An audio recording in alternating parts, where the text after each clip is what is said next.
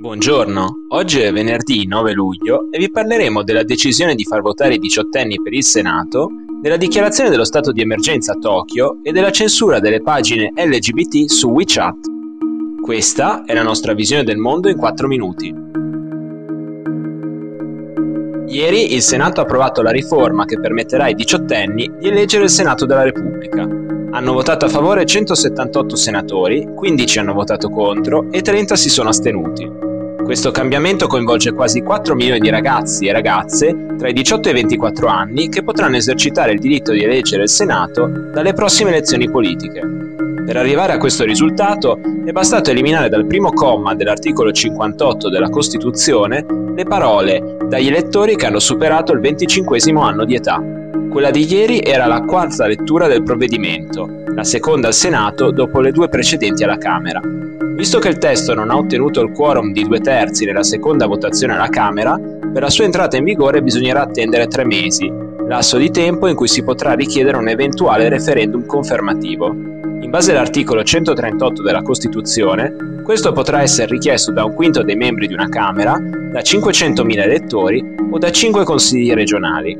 In caso di mancata richiesta di un referendum confermativo, la legge entrerà in vigore fra tre mesi, non è invece passata la possibilità di abbassare l'età minima per essere eletti al Senato, che quindi resta fissata a 40 anni.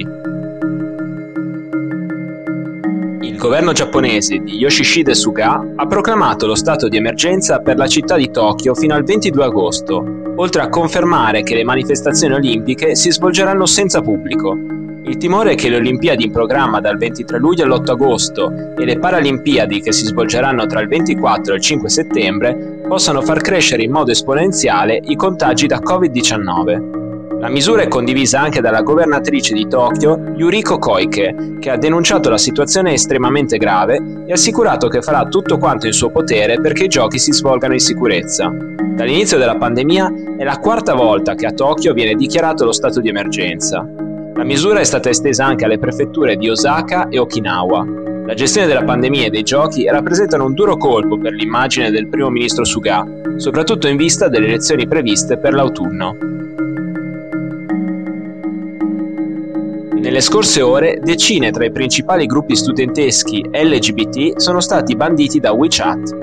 Il ban ha colpito anche gli account Gay Pride della Wazong University of Science and Technology, ZE Society della Fudan University e Colors World della Peking University. Molti operavano da anni come spazio di confronto e dialogo per i giovani studenti cinesi, riunendo decine di migliaia di persone. Ora, al posto degli account, appaiono banner che giustificano la disattivazione per le numerose lamentele ricevute o per violazione delle linee guida di utilizzo.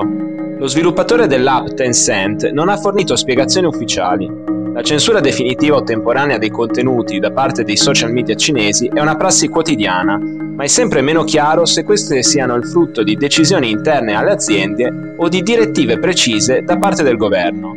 In Cina l'omosessualità è stata considerata illegale fino al 1997 e una malattia mentale fino al 2001. Da allora la società cinese ha dimostrato grandi segnali di apertura verso le tematiche LGBT, soprattutto tra i più giovani, ma il governo segue una linea molto più conservatrice. Per l'attivista femminista Xiong Jin, quanto accaduto è un segnale forte del fatto che le autorità non accettano tutto ciò che si allontana dai valori mainstream tanto le organizzazioni LGBT quanto quelle femministe sono considerate troppo influenzate dai valori occidentali e manipolate dalle potenze straniere, per cui la loro scelta è zittirle. Per oggi è tutto, dalla redazione di The Vision a lunedì.